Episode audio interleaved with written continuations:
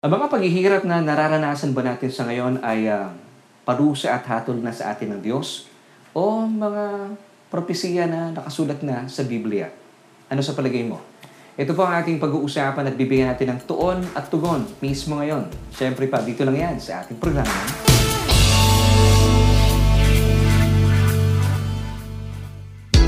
What's up everyone? Kumusta po kayo? Welcome po dito yan sa ating programa kung saan ay naghahatid ng tugon at uh, tuon sa ating bawat tanong. And of course, kasama po rin po ang inyong likod and my name is Laverne Ducot. Welcome po dito yan sa ating programang Solution na ating online Bible study. At uh, maraming maraming salamat po once again for joining us. Now, if you're watching via ating uh, Facebook, uh, please don't forget to like and follow us on our Facebook page. Or kung kayo naman po ay nanonood via our YouTube channel, consider subscribing and please don't forget to uh, hit that notification bell para you will never miss an episode. So maraming maraming salamat po.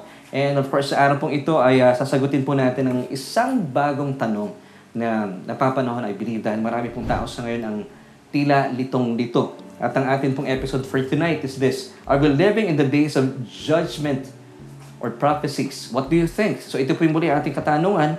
Ang mga paghihirap ba na nararanasan natin sa ngayon ay parusa at hatol sa atin ng Diyos? O ito'y mga propesiya na nakasulat na sa Biblia? Ano sa palagay mo? So ito po yung tanong na bibigyan po natin ng tuon at tugon kaya naman manatili po kayo nakatutok mismo ngayon. So pag-usapan na po natin at uh, tayo po'y mapalaya at mapagyaman po ating kaluluwa. At welcome po muli dito yan sa Solution with me and my name is Laverne Ducot. Ito nga pong programa naghahatid ng tuon at tugon sa ating bawat tanong. Alam niyo, someone asked me, kasi nga pinag-usapan natin last Sunday, if uh, church will go through the Great Tribulation. So ang tanong po niya sa akin ay, uh, Pastor, anong difference ng tribulation sa Great Tribulation? Well, sabi ko, ganito lang yan.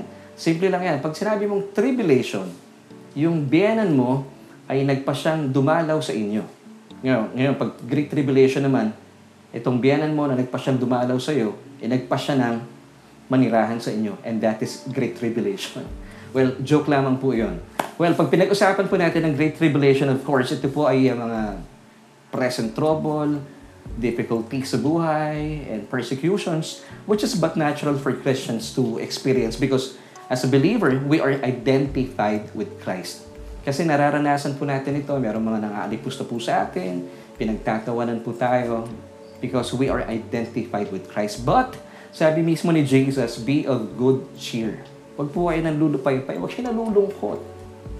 Ito po ay natural lamang po at dapat po ikagalak po natin dahil tayo po ay identified with our Savior. At ito po ay patunay sa atin na talaga naman bilang mga mananampalataya na pagtagumpayan na po ng ating Panginoong Jesus ang mundong ito. Basahin po natin in John chapter 16 verse 33. Sabi po mismo na ating Panginoong Heso Kristo, These things I have spoken to you, that in me you may have peace.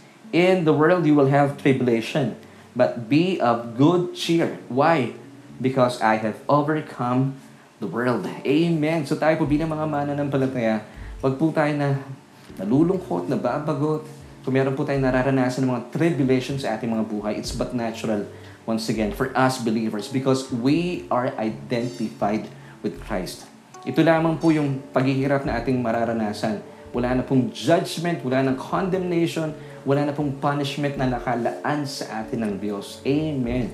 Pero of course, ah, gusto ko pong dinawin po sa atin ito. Kung kayo po'y gumagawa ng pagkahamali, uh, meron kayong ginagawa hindi po nararapat, meron pong consequences po ito. But of course, as a believer, I believe, kayo po bilang mga nasa ilalim ng biyaya ng Diyos, hindi mo ninanais at hindi mo ninanasa na ikaw ay magkasala because kayo po ay nananagumpay sa kasalanan dahil tayo po ay nasa ilalim ng biyaya. Remember, Romans chapter 6 verse 14, kayo po ay nananagumpay.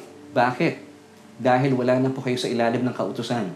Na, nasa ilalim po kayo ng biyaya. For sin, or for Satan, because yung sin po dito sa passage na ito, it's a noun, pwede mong palitan. For Satan has no more power or dominion over you. Why? For you are not under law, but under grace. Amen. So mga, bilang mga mananampalataya, wala na pong kapangyarihan sa atin ng kasalanan, even si Satanas, At uh, may mga pangyayari po tayo ay uh, namimighati, may mga tribulations sa buhay, persecutions. It's but natural once again for us to uh, experience these things because we as believers, we are identified with Christ our Savior. So sabi po ni Jesus, meron pang mga tribulation and persecutions in this world but be of good cheer. Why? Because Jesus has overcome the world. Amen. Samantala, ang Great Tribulation man po ay uh, ay ang masidhing uh, kapighatian na itinuturing po ng Biblia kung saan ay sadyang hindi pa po nararanasan sa kasaysayan. Ito po ay uh, pinapatotohanan sa atin in Matthew chapter 24 verse 21. For then there will be great tribulation such as has not been since the beginning of the world until this time. No, nor ever shall be. So ito po ay mararanasan hindi po ng mga mananampalataya because as a believer, as the ecclesia, as the bride of Christ, we will never go through this great tribulation. Amen. So hindi po ang hindi po punteriya ng Diyos na maranasan po ng kanyang mga minamahal na anak ang Great Tribulation o yung tinatawag sa Tagalog na dakilang kapaghatian. Matindi po ito. Ito po ay magaganap, of course, uh, makalipas po na tinatawag na rapture of the church kung saan tayo po ililigtas ng Diyos, tayo po aalisin ng Diyos sa mundong ito at doon po niya ibubuhos yung kanyang puot at galit sa mundong ito. It's God's uh, divine wrath. Ito po yung tinatawag na Great Tribulation and that will, this will last for seven years. Nako, matindi po ito. Dapat talaga hindi mo maranasan ito. But meron tayong opportunity mamaya na kayo po ay naising imbitahan ng Diyos na tumugon sa kanyang paanyaya para maranasan din po ninyo ang kanyang dakilang uh, pagdaligtas dulot ng kanyang sakdal na pagmamahal para sa inyo. Amen. So ito po ay uh, mga propesiya na, na nakasulat na sa Biblia na tila kinatatakutan po ng marami po sa atin dahil ayaw po nilang pinag-uusapan. Pero importante po na pinag-uusapan natin ang mga propesiya because prophecies were written not to scare you but to prepare us. Of course, it engenders faith in us. Ibig kong sabihin, kapag pinag-uusapan po natin ang propesya, ang mga prophecies sa Biblia, ay pinapagyaman po dito yung ating pananampalataya. Amen. Nagkakaroon po tayo ng magandang pananaw sa ating hinaharap. Hindi po tayo nababalot ng takot at pangamba sa buhay. Remember yung pong sinabi at paalala po ni Jesus sa kanyang mga disipulo kung bakit po meron mga prophecy sa Bible? Well, ito pong sabi ni Jesus in John 14 verse 29. I have told you now before it happens so that when it does take place, you may believe and have faith in me. Sinasabi ko yung mga bagay na ito bago mangyari para kapag ito ay naganap na, kayo ay magkaroon ng pananampalataya sa akin. That's the beauty of uh, prophecy.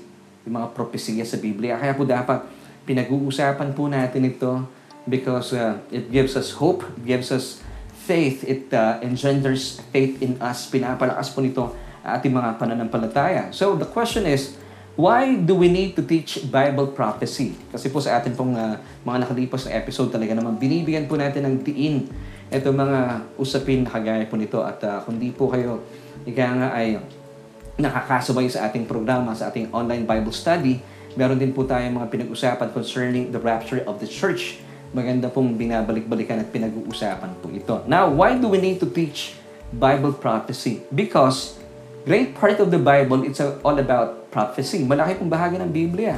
Propesiya po ito. Dapat po pinag-uusapan natin. And whenever prophecy is being taught, alam niyo po ba, lumalago po yung pag-asa sa ating buhay. Tayo po'y napapagyaman. Kasi po, hindi tayo binabalot ng anumang takot. Tayo po'y binubusog ng pag-asa sa hinaharap kasi meron po tayo inaantabayanan. At tayo po bilang mga mana ng palataya, ang posture po natin, hindi po tayo nanlulupaypay. Hindi tayo matamblay nakayuko at nanlulumo. Hindi po tayo inakatingala. At uh, inaantabayanan po natin itong araw na ating pinakahihintay, ang ating pinagpalang pag-asa, ating blessed hope. 1 John chapter 3 verse 3 tells us, And everyone who has this hope in Him, in Jesus, purifies himself just as He is pure. So ito pong epekto kapag tayo po ay maalam po sa mga propesiya na nakasulat sa Biblia. It purifies himself. Amen. And that's why sabi po ni Apostol Pablo in 1 Thessalonians chapter 4 verse 18, Therefore comfort one another with these words. Ano yung these words po doon? Kung babalikan niyo po itong 1 Thessalonians chapter 4, verses 13 until 17, it speaks about the rapture of the church. So pag pinag-uusapan po ito, napakaganda pong pagkakataon kung kayo po nababalot ng takot at pangamba sa inyong buhay, ay pinag-uusapan po dapat ang rapture. Lalo tigit sa ating mga churches. Dapat po ba, bawat mga mananampalataya, tayo po ay maalam sa mensahe ng rapture. Sabi po ng 1 Thessalonians chapter 4, verse 13, dapat hindi daw po tayo ignorante sa mensahe ito. At nakakalungkot naman, eh marami po mga kapatiran po sa atin ngayon ang hindi po maalam sa mensaheng uh, hatid sa atin ng pangako sa atin ng Diyos na Uh, darating po ang panahon tayo po'y kanyang ililigtas dito at katatagpuin po tayo ng ating Panginoong Heso Kristo halfway sa himpapawid. Amen. Then we who are alive and remain shall be caught up harpazo together with them. Sino po yung them? Yung mga una pong namatay na. Sila po yung unang bibigyan ng bagong katawan at tayo po'y katatagpuin ng ating Panginoong Jesus doon sa alapaap para makasama po niya ng pang walang hanggan. Amen. And thus, we shall always be with the Lord. Yun po yung great part doon. Doon yun po yung pinakamatindi ron because heaven is not heaven without Jesus. And then, that's verse 17. Kaya, sabi po ni Apostle Pablo in verse 18 ng 1 Thessalonians chapter 4, Therefore, bakit may therefore? Kasi po, mula sa verse 13 until 17, ibinigay niya po sa atin napakagandang picture about the rapture of the church. So therefore, comfort one another with these words. So ito po yung uh, mensahe po magbibigay po sa atin ng encouragement, ng comfort, especially sa mga panahon na tayo po nasa gitna ng pandemya at uh, hindi po tayo babalutin ng takot at pangamba ng pandemya ito bagkos tayo po ay bubusugin ng nananaga ng pag-asa dulot sa atin ng pangako sa atin ng Diyos sa pamamagitan ng ating Panginoong Heso Kristo. Amen! So balikan po natin ating katanungan kanina pa ano ang mga paghihirap na ito? Ito po ba uh, nararanasan natin dulot ng parusa at hatod na sa atin ng Diyos? O ito po ba yung mga propesiya na nakasulat na sa Biblia? Now, what do you think? So, ibigay niyo po yung mga asagutan, isulat po sa ating comment section. Importante po ito, ha? Dahil sa lungat po sa mga tinuturo at uh, mga naririnig po natin mga pahayag ng mga mananampalataya, mga pastor, mga evangelista, at uh, ito po ay talaga namang pangkaraniwan na po natin napapakinggan sa Facebook, sa YouTube, na sinasabi po nila na dahil po sa kasalanan ng tao, ang mundong ito ay nararanasan na ang hatol at paruhusan ng Diyos. At ang COVID-19 daw po ay, ay inilaan ng Diyos, pinahintulutan niya para maging wake-up call. Dahil uh, pag naranasan daw po ng tao ang parusa at hatol ng Diyos, siya ay manumbalik at mag-repent mula sa kanyang mga kasalanan. Mga kapatid, as a pastor, as uh, or ikaw bishop ka man, tapat, uh, kayo po ay isang evangelist, tayo po ay tinawag ng Diyos to preach the gospel. Pag sinabi natin gospel in uh, Greek, it's euangelion. Euangelion is good news. Now, we are called to preach the good news and not the bad news. COVID-19 or the coronavirus, it's not good news. So, hindi po ito gagamitin ng Diyos para magkaroon po ng wake-up call ang mundo. Ang wake-up call po natin, it's the good news about the finished work of Christ on the cross, the gospel. Pag sinabi natin the gospel is uh, found in 1 Corinthians 15 verses 1 until 4, na si Jesus, ang bugtong na anak ng Diyos, ay isinilang para magdusa ang kinanpo niya yung mga bagay na hindi po para sa Kanya, na dapat sana po'y para sa atin. Siya po ay magdusa at mamatay bilang kabayaran para tayo po'y tubusin sa ating mga kasalanan. And of course, after three days, siya po ay nabuhay maguli. Ano po ibig sabihin nun? Bilang patunay na tayo po, bilang mga mana ng palataya, itinuturi ng Diyos na matuwid sa kanyang harapan. Romans chapter 4, verse 25. Our justification was Jesus' resurrection. And of course, hindi po natatapos noon. Tayo po bilang mga mana ng palataya ay nag-aabang sa kanyang muling pagbabalik para tayo po isunduin at katagpuin at makasama ng pangwalang hanggan. Amen. Ito po yung balita na dapat po naririnig ng mga tao. Hindi po yung sinasabi ng pangkaraniwan at ang mga marami po sa ating mga kababayan at mga kapatiran na ang COVID-19 daw po ay ibinigay na ng Diyos bilang parusa at hatol para ang tao po ay magbalik loob sa Diyos. Hindi po yan. As believers, as preachers, as pastors, ikaw man ay bishop or evangelist, we are called to preach the gospel, mga kapatid.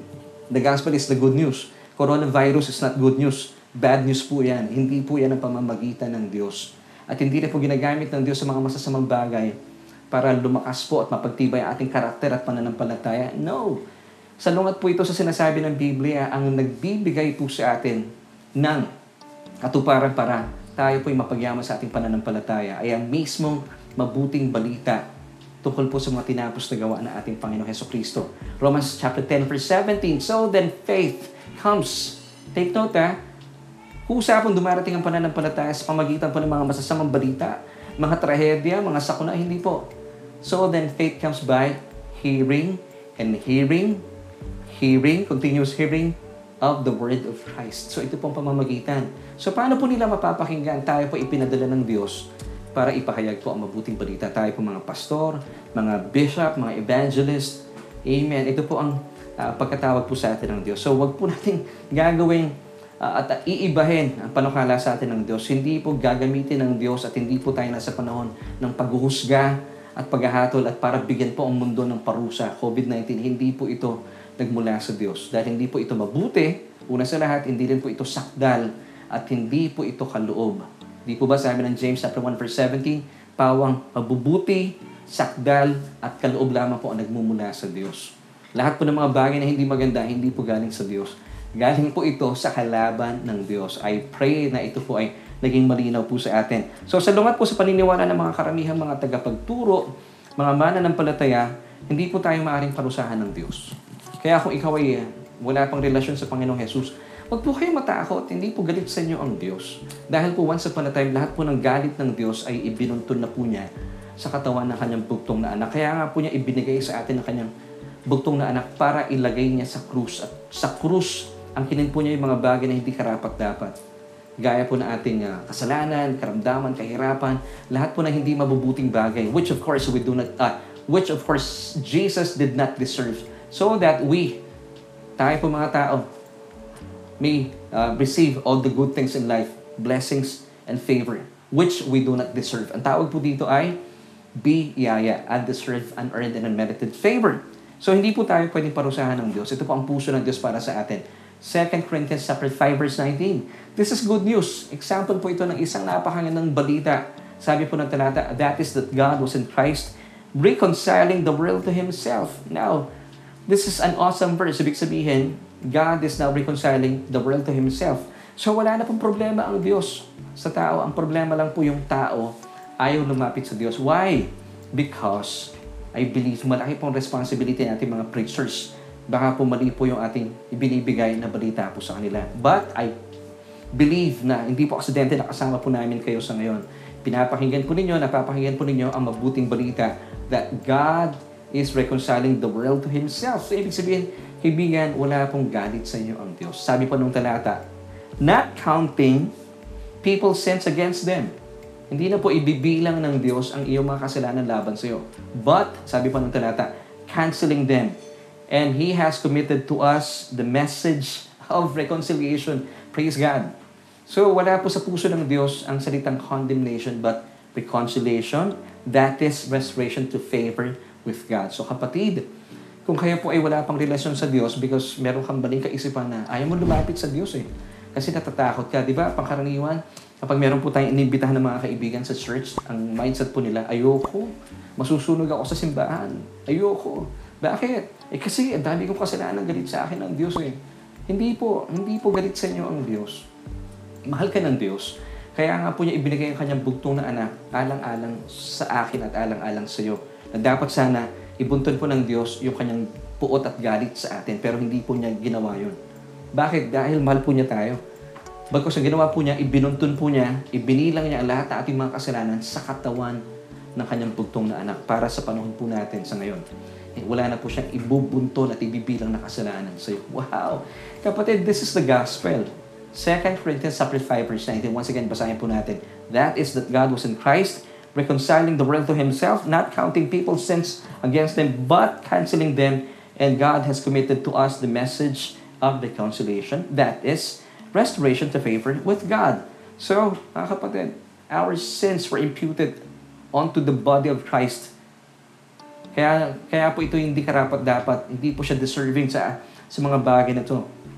So that today, we receive all of His blessings and favor which we do not deserve. Kaya po ang tawag dito ay G-R-A-C-E, grace. Undeserved, unmerited, hindi po natin ito nakamit dahil ikaw ay mabuti or mabait. Unearned, hindi po natin ito binili. Hindi po natin binayaran and that's why this is called grace. Amazing grace. Awesome grace. This is the gospel. It's all about Christ and His finished work on the cross. Now, once again, many preachers today say that this COVID-19 is God's uh, punishment and judgment to this world. Dahil ito raw po ay sobrang galit na galit na ang Diyos sa tao, napakamakasalanan na. Now, if this is true, mga kapatid, masisira po ang inyong eschatology bilang mga pastor. Pag sinabi po natin eschatology is the study of end time events. So, hindi po pwedeng ibuhos ng Diyos ang kanyang judgment, ang kanyang parusa at hatol sa tao because of sin. Kasi if this is true, God would be unrighteous. Hindi po pwede yun. Iniit sa puwera po niya ang cross ni Jesus. Bakit kamo? Kasi po, pinarusahan na po ang ating mga kasalanan sa katawan ng ating Panginoon Jesus. Now, God would be unjust kung gagawin niya po ito. Ipinarusa na niya, ibinunto na niya ang ating mga kasalanan sa katawan ng ating Panginoon Jesus and then paparusahan niya po tayo. Hindi po niya gagawin yun. Dahil siya po ay, ay uh, righteous, siya po ay matuwid, punong-puno ng uh, justice. Now, you cannot be punished the same sin twice. Hindi po pwedeng mangyari yun. Bilang mga anak ng Diyos, hindi po pwedeng ibunto ng Diyos ang ang ang uh, kanyang puot at galit. Hindi mo kakayanin, mamamatay po tayo. Kaya nga po naglagay siya ng isang uh, makapangyarihan at karapat dapat doon sa krus ng Kalbaryo at kanya po itong inangkin once and for all and that's why he said on the cross, it is finished. Hindi po niya sinabing, it is almost finished, it is finished. So, hindi po pwedeng parusa sa atin ng Diyos ang COVID-19. No, no. Wala po tayo sa panahon ng pagdurusa, parusa at hatol sa atin ng Diyos. Hindi po. Ito po ay bahagi ng propesiya na isunulat na. At uh, pangkaraniwan, ito po ay hindi pinag-uusapan at pinag-aaralan sa church. Mga kapatid, this is really, uh, it saddens me. Ngayon bilang pastor, uh, I praise God dahil kayo po ay nanonood at uh, sana po ay maging dahilan po ito para pag-usapan po natin sa inyong mga churches. Hindi po nakakatakot ang uh, prophecies. Once again, prophecies were written not to scare you but to prepare you and engenders faith in us. It enhances faith in us. Para po pag na-unfold po ito sa ating mga mata, makita natin, totoo nga sinasabi ng Diyos. Amen. So, mga kapatid, hindi po pwede ibigay ng Diyos sa panahon natin sa ngayon ang uh, kanyang puot at galit at parusa at hatol sa mundo. Hindi pwede. Hindi sa ngayon. Meron pong panahon yan, pero hindi sa ngayon. Hindi pwede. Narito pa tayo eh. Narito pa tayo mga anak ng Diyos. Ngayon, may nagtatanong, darating ba yung panahon na ibubuhos ng Diyos ang kanyang puot, ang kanyang hatol? Meron pong oras yan. Pero sa panahon natin sa ngayon, kaya nga po tayo nagpapahayag ng salita ng Diyos It's not yet late. Tanggapin po natin ang Panginoong Jesus, ang kanyang paanyaya para tayo po ay hindi mapasama sa panahon na ibubusa po ng Diyos ang kanyang puot at galit. Ngayon, kung ikaw ay isang anak ng Diyos, rejoice, child of God, dahil ang nangyayari po sa ngayon ay katuparan po unti-unti pong ina-unveil sa atin ng Diyos ang mga propesiya na nakasulat na sa Biblia. Hindi po ba nakakatuwa bilang mga palataya? Dapat hindi tayo nagtatanong sa Diyos, oh, Diyos, ano ba nangyayari ito? naiiyak ka pa, oh, hanggang kailan po ba ito? Hindi dapat gano'n ang posture natin. Bilang mananampalataya, di ba sabi ni Pablo, dapat hindi tayo ignorante about the prophecies. Dapat tayo po excited. Dapat tayo po nagpapasalamat sa Diyos. Sabi natin, Panginoon, salamat, nakikita ko na po, unti-unti. Kaya mo pala ibinigay sa amin, kaya mo pala sinabi ito bago mangyari para mapagyaman po yung aming pananampalataya. Ito po yung purpose ng prophecy. It engenders our faith in God It enhances our faith in God. Kasi nakikita natin, totoo nga ang sinasabi ng Diyos. Now, para po pag-usapan po natin itong prophecy, mostly, ah, hindi lang po sa, sa Revelation, ito pinakakalat sa Book of Daniel, sa, and even sa Malachi, marami po yan. Sa Jeremiah, mababasa rin po yan. Of course, meron din po mga paalala din po ang Panginoong Jesus in Matthew chapter 24, 25, So marami po. Now, sa, dito muna tayo sa Book of Revelation. Ang prophecy po ay ay divided, ang Revelation is divided into three parts para po maintindihan natin. Revelation chapter 1 verse 19 tells us write the things which you have seen, and the things which are, and the things which will take place after this. So, once again, the book of Revelation is divided into three parts. Tatlong bahagi po ito. Number one, the things you have seen. So, it speaks of the past. Number two, the things which are. It speaks of the present time. Number three, the things which will take place after this. Of course, this is about the future. So sabi ni Jesus mismo kay Apostle John, isulat mo yung mga bagay na ito. Yung mga naganap na, kasalukuyan nagaganap, at magaganap pa sa hinaharap. Amen. Kaya po hindi po natin pwedeng tanggapin ang katuruan na naganap na po ang lahat noong AD 70. Ito po yung turo na ng mga preterists na sabi nila lahat po ng ito, nagbalik na po si Jesus um, noong na- AD 70. Hindi po pwedeng uh, yakapin at tanggapin po ang turong ito dahil um, Revelation, the book of Revelation was written by uh, Apostle John in uh, 95 AD. 25 years after the destruction of Jerusalem. So hindi pwede. Pwede ka pa magsulat ng Revelation AD 95, sabi, sabi mo tapos na ng AD 70. It doesn't make sense. So hindi po natin talaga pwedeng yakapin yung katuruan ng marami sa ngayon na about preterism. Pag sinabing preterism, it already happened in AD 70. So, hindi po ito pwedeng tanggapin. Sabi nila, i-consider natin itong school of thought na ito. Hindi po pwede. Dahil po, once again, the book of Revelation was written in 95 AD. So, sinasabi nila, nangyari po ang lahat ng propesya in 70 AD. It doesn't make sense.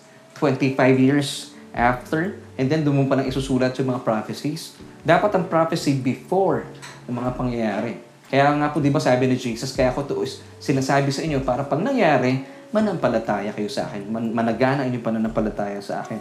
So, sa ngayon po, sinasabi ng ibang mga mananampalataya, nasa panahon tayo ng Great Tribulation, kung saan ay binubuhos ng Diyos ang kanyang hatol at galit sa mundo. Hindi po pwede yon. Dahil narito pa po tayo mga anak ng Diyos, hindi po pwede maganap ang Great Tribulation. Kung saan sa panahon po ng Great Tribulation, it's also known as the divine wrath of God. Ibubuhos na po ng Diyos ang kanyang banal na puot at galit dito sa mundo. So hindi po ito pwede mangyari. Dapat muna magkaroon ng tinatawag na rapture. Pag sinabing rapture is the snatching away of the church or the saints. Kung ikaw ay tumanggap sa Panginoong Jesus, ikaw ay kabilang sa rapture. If you are still alive and remain, sabi ng 1 Thessalonians 4.17, ang requirements po dito, once again, ha, you must be a born-again Christian, you must be alive and remain, then you will be caught up together with them, yung po mga naunang namatay na po sa atin. And then we will uh, meet the Lord in the air, and thus we shall always be with Jesus forever and ever. That's rapture. Kaya po, bilang mga mananampalataya, ang magandang greeting po natin sa ngayon, alam niyo po kung ano, alam ko po napapakinggan niyo po ito, it's an Aramaic term, Maranatha. Alam niyo po ibig sabihin ng Maranatha? Come, O Lord. O, the Lord is coming. It's an old Aramaic term. Ang ganda po ng phrase na ito. Ito po rin ang batian ng mga early Christians nung araw. Kasi po ito yung pinalit nila sa Shalom. At sa sobrang pagnanasa po nila, O Lord Jesus, come. Uh, the Lord is coming. Nagbabatian po sila, Maranatha. Di ba maganda pong batian po ito bilang mga mananampalataya? Maganda pong paalalahanan po natin that the Lord is coming soon. Maranatha. Sabihin niyo nga po sa mga katabi ninyo sa ngayon, Maranatha. Maranatha. Ganda po niyan. Di ba? Yun pala ibig sabihin ng Maranatha. So tayo po, bilang mga nasa, nasa pandemya ng COVID-19, huwag niyo pong pagmamasdan ang inyong paligid. Batiin niyo po ang inyong mga kaibigan, mga bawat miyembro ng pamilya. Di ba? It, it gives us hope. Di ba? It purifies ourselves. Sabihin natin sa ating mga nakakasulubong mga kapatiran, Maranatha. The Lord is coming soon. Amen? Kasi naniniwala po tayo na malapit na po talagang dumating ang Panginoong Jesus. Now, are we living in the last days? I say yes. Tayo po ay nasa mga huling panahon na. Of course, we do not know exactly yung hour, yung days, yung months, and even the year. Sinabi po mismo ni Jesus po ito. Hindi natin alam kung kailan po tayo mararapture. Bilang ecclesia, bilang body of Christ, bilang bride of Christ. We do not know the hour, once again, the month, the day, and even the year. Hindi po natin alam. Sabi ng Panginoon Jesus, hindi po alam ng mga angels, not even the Son. Only the Father knows. So, kung kayo po ay uh, patuloy na nagtatanong, kailan na yan? Eh, nadidisappoint ka tuloy. at ayaw mo na maniwala because you are asking the wrong question. Dapat po ang tinatanong natin, it's not the when, it's the why. Kasi po yung when nasagot na eh. Wala po nakakaalam talaga. Only the Father. Ngayon, ang tanong dapat natin, why is Jesus coming back again? Ang sagot po is found, found in John chapter 14 verse 3. Sabi ni Jesus, I will come again and I will receive you to myself. Now, ito po yung reason. Kung nasaan ako, gusto ko naroon ka. Wow! Kapag ito po ang ating lagi niyayakap, it, it uh, purifies ourselves and it gives us hope. Ibig sabihin, ano, ang, ang ating po Panginoong Jesus, ang kanya pong pagnanasa rin ay makasama tayo pang walang hanggan. At kapag nangyari na po ito, thus we shall always be with the Lord. Kaya po, on the, the second coming of Christ dito sa lupa, tatapak na po ang kanyang mga paa sa Mount of Olives, we shall be with Him. Yan po yung difference ng ang second coming. Ang rapture po, Jesus is coming for us. While the second coming is Jesus is coming with us.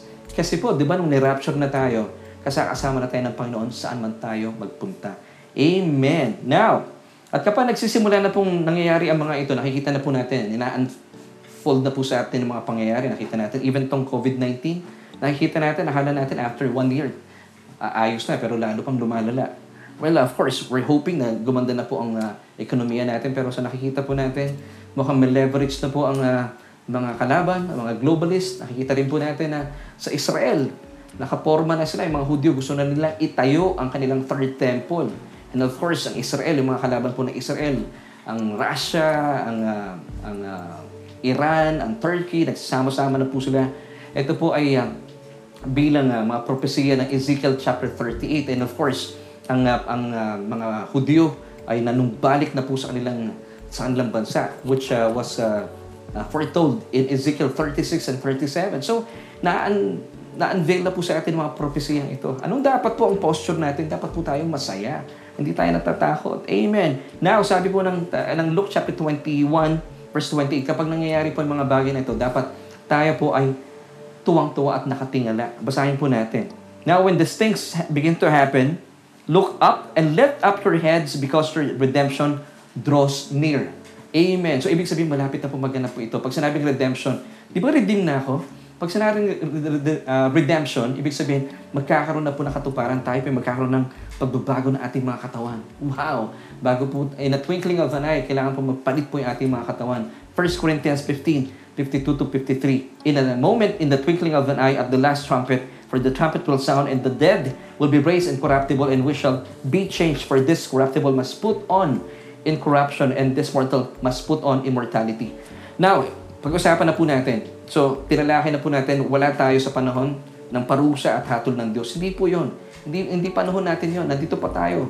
Wala pang rapture. May oras po yan, may panahon yan. Makalipas po ng rapture. Now, pag-usapan po natin, mga patunay na tayo po ay nakikita na po natin, ina-unveil na po sa atin ng panahon ang mga propesiya na nakasulat na sa Biblia. Patunay na talaga namang ah, nalalapit na po yung araw na ating pinakahihintay. Number one, the last days are first seen by the scriptures. Now, first seen meaning it was predicted, it was talked about, it was written about. Nakasulat na po ito para sabi mo rin ni Jesus, ay uh, ito po ay isinulat na, sinabi na niya in advance para pag nangyari po ito, ikaw ay manampalataya sa Kanya. Amen. So tayo po, ito yung dapat nakikita natin at panghawakan natin. Wow, praise God.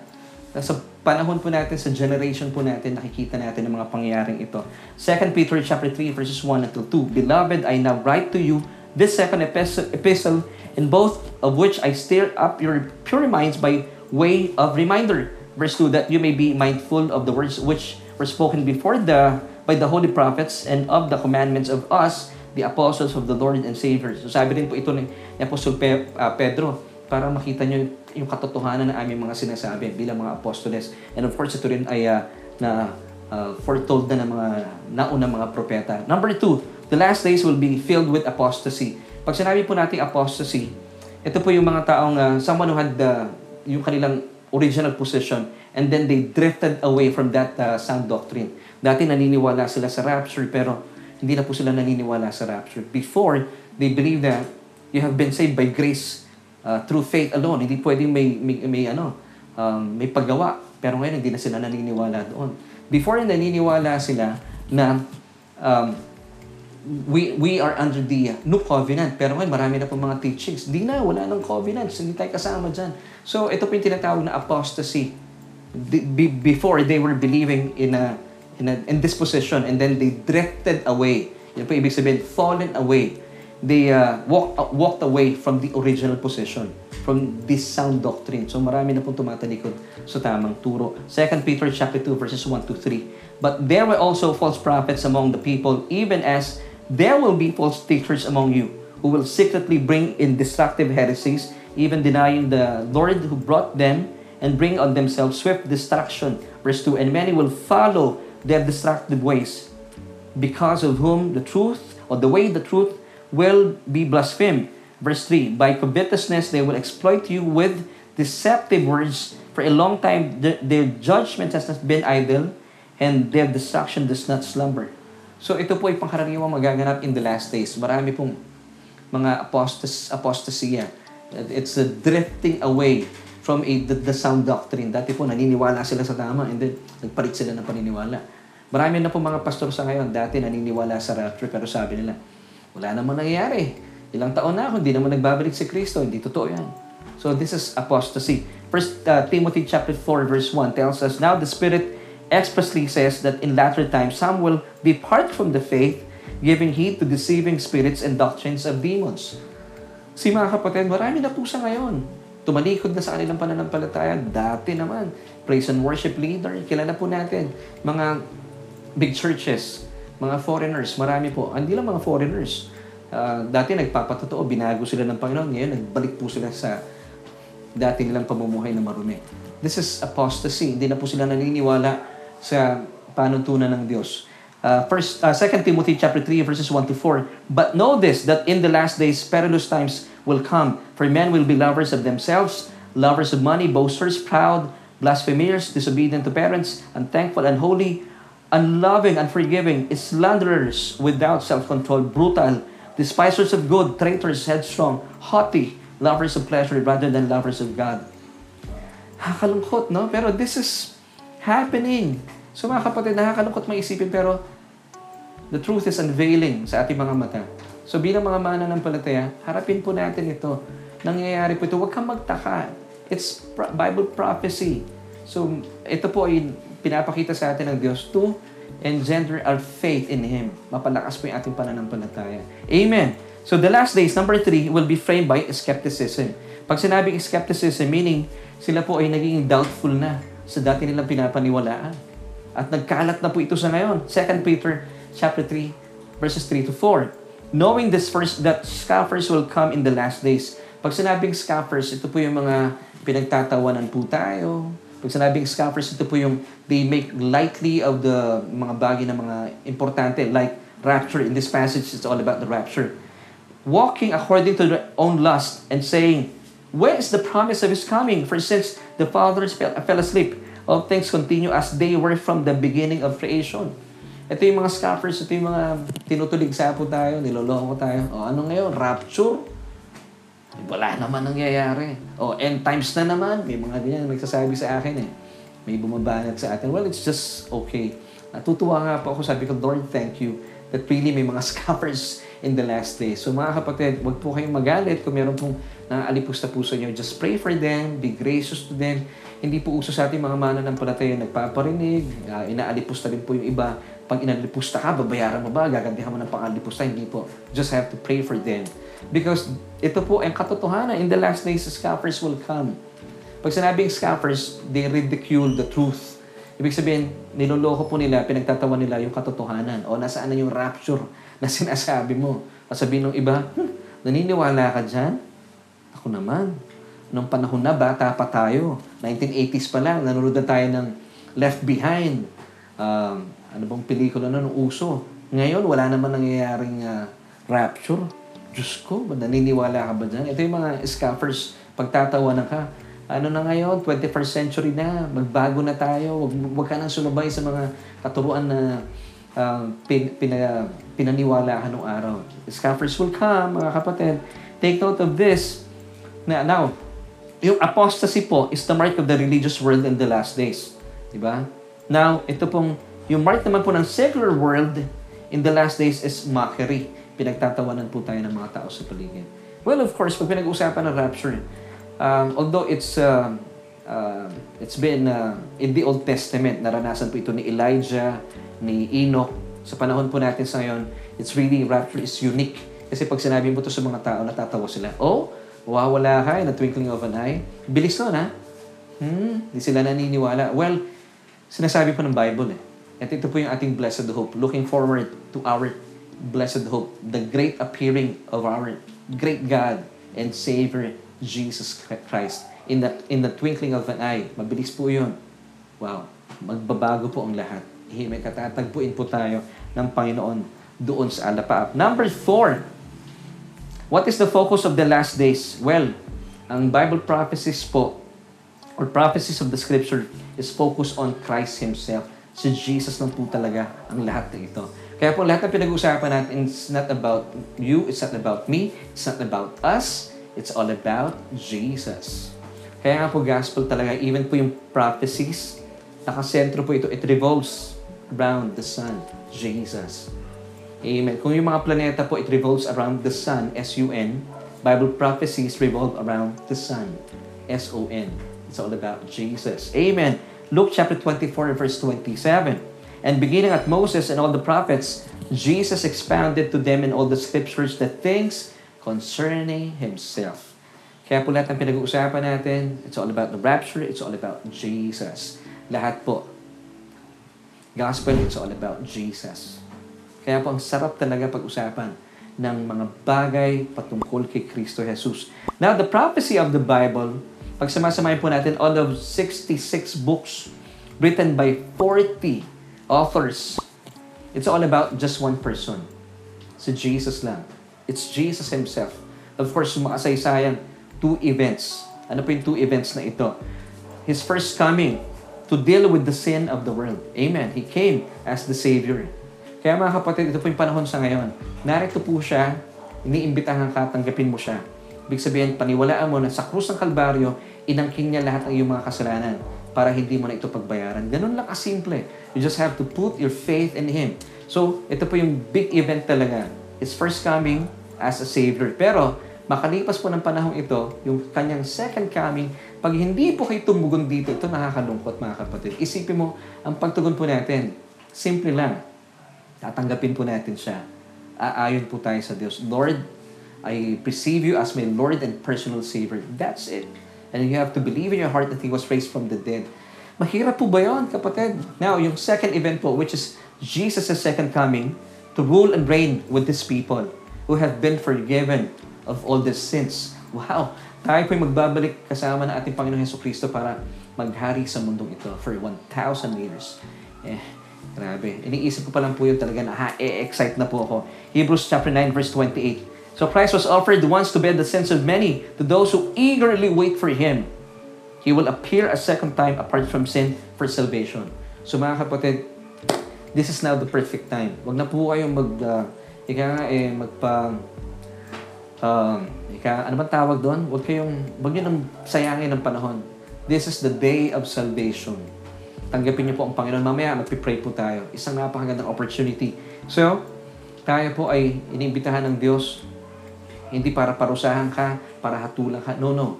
That is that God was in Christ reconciling the world to Himself, not imputing your sins against you, but canceling them. See, this is the good news, kapatid. So, all you have to do, mamaya po tayo magpipray, tanggapin niyo po ang paanyaya sa inyo ng Diyos. So, atin pong solution as we end, our Lord Jesus is the focal point of biblical prophecies. Kaya dapat po itong pinag-uusapan, tinatalakay, at hindi po ito kinatatakutan. So bilang pagtatapos mga kapatid, ha, sagutin po natin muli ang ating katanungan. Ang mga paghihirap na nararanasan ba natin sa ngayon ay uh, parusa at hatol sa atin ng Diyos? O ito yung mga propesiya na nakasulat na sa Biblia?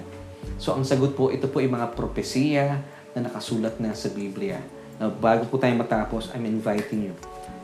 Hindi po laan ng Diyos ang kanyang pagparusa at hatol sa inyo because once again, ang kanyang pong parusa at hatol ay ibinuntun na po niya 2,000 years ago sa kanyang bugtong na anak. So wala po siyang dahilan para ibuntun po niya ang mga ito sa iyo sa ngayon. Ngayon, meron po bang pagbubuhos ng kanyang galit at puot sa mundong ito, meron pang panahon. Pero hindi pa sa ngayon. Pero malapit na po iyon. Kaya kung kayo po ay tutugon sa paanyaya sa ng Diyos, alam niyo, kapatid, in uh, 2 Peter chapter 3 verse 9, hindi po puso ng Diyos na mapahamak ang bawat isa. Ang kanya pong pagnanasa, kung meron man pong uh, bagay yung phrase na sana all, ito pong puso ng Diyos, sana all maligtas ang lahat ng tao at magbago kanilang isipan. Because ang naisin po ng Diyos, lahat po ng tao maligtas. Pero of course, meron po kayong mga sarili-sariling pag-iisip. But I urge you, I encourage you kapatid, mahal na mahal po kayo ng Diyos. Hindi po nyo mauubos maisip talaga kapag naganap ng Great Tribulation, napakapangit po na magaganap sa mundo. Pero hindi pa po huli ang lahat. Now, iniimbitahan ko po kayo. Tutuloy-tuloy na po tayo sa ating imbitasyon. At maraming maraming salamat po for joining me sa ating uh, mga pinag-usapan sa akin. Bukas pa itutuloy natin ang mayamang pag-uusap na ito. But for now, I would like to give you this opportunity. Hindi po kayo pinaparusahan ng Diyos, hindi po hatol ng Diyos ang COVID-19. No, it's just part of the biblical prophecies. It, it unfolds before our eyes today. So mga kapatid, ito po ay mga patikim pa lang. Wala po ito sa halingkingan ng mga dakilang pighati na magaganap sa panahon ng Great Tribulation. So, ayaw po ng Diyos na maranasan mo yun. Ngayon pa lang, marahil sinasabi mo, gusto ko po maligtas, Pastor. Sabi po ng Romans 10 verse 9 that if you confess with your mouth the Lord Jesus Christ and believe in your heart that He was raised from the dead, ikaw ay sadyang maliligtas. Totoo po yan, kapatid. Sabi po ng Biblia yan. So, anong gagawin natin, Pastor? Ito lang kasimple. Ako po yung magpipray. Kayo po ay aking igigiya. Kung kayo po ay nahihirapan, ano man po yung aking bibigkasin na panalangin.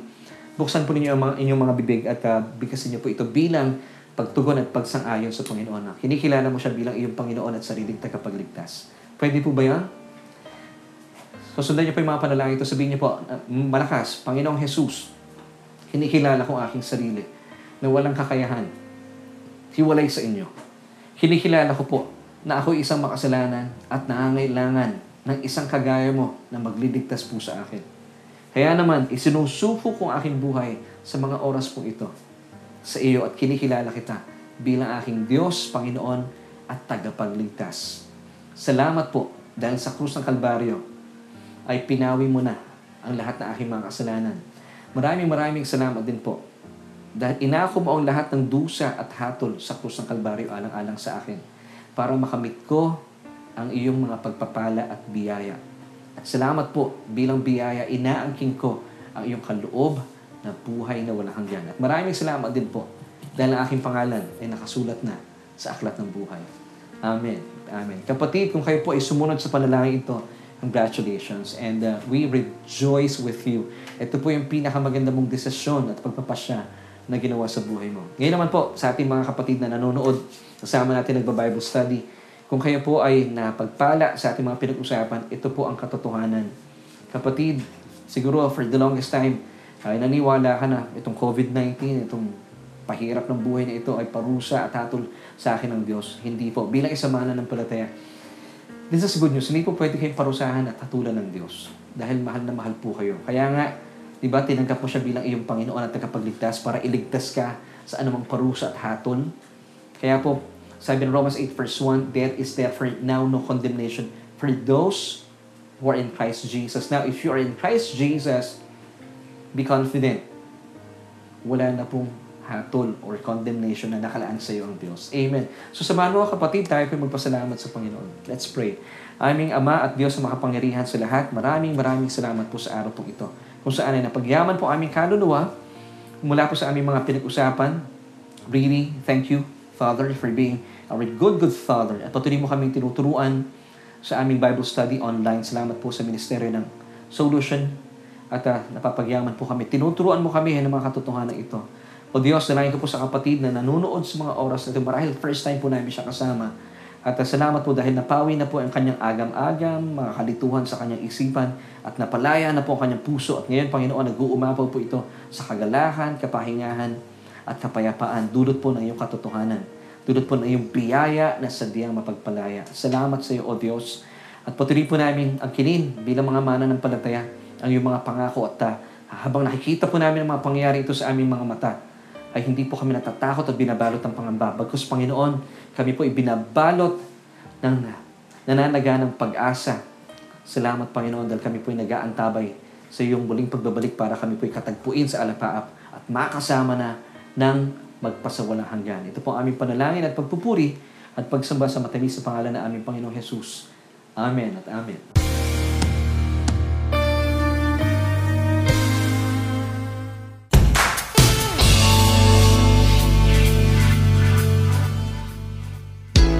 Kaibigan, thank you so much for joining me once again at tayo po'y nasa huling bahagi na ng ating uh, online uh, Bible study. Thank you po. At kayo po'y nakasama namin dito yan sa Solution with me and my name is Laverne Ducot. At muli po, ay ito nga pong programa naghahatid ng tuon at tugon sa ating bawat tanong. At bukas po ipagpapatuloy natin ang ating mayamang pag-uusap. Napakaganda po natin pinag-usapan at uh, mapanghawakan po natin wala po tayo sa panahon parusa at hatol dahil ito po mga bagay na ito ay ibinunto na sa katawan ng ating Panginoon. Pagyamanin po natin, yakapin po natin ang katotohanan ito, yung mga pan, itong pandemic, itong problema ito, ito po ay ay bahagi po ng propesiya na nakasulat na sa Biblia. So wala kayong dapat ikatakot because dapat maging excited po tayo dahil unti-unti na po natin nakikita ang katuparan ng mga propesiya na naisulat na sa Biblia. Amen. So sa ngalan po na aking buong pamilya, thank you for joining me. Makita-kita po tayo bukas. Minsan pa dito yan sa Solution with me, Laverne Ducot. At uh, bilang pagtatapos, uh, ito po ang naisong iwan sa inyo. Ang 3 John chapter 1 verse 2, Beloved, I wish above all things that you may prosper and be in health, even as your soul prospers. Bye!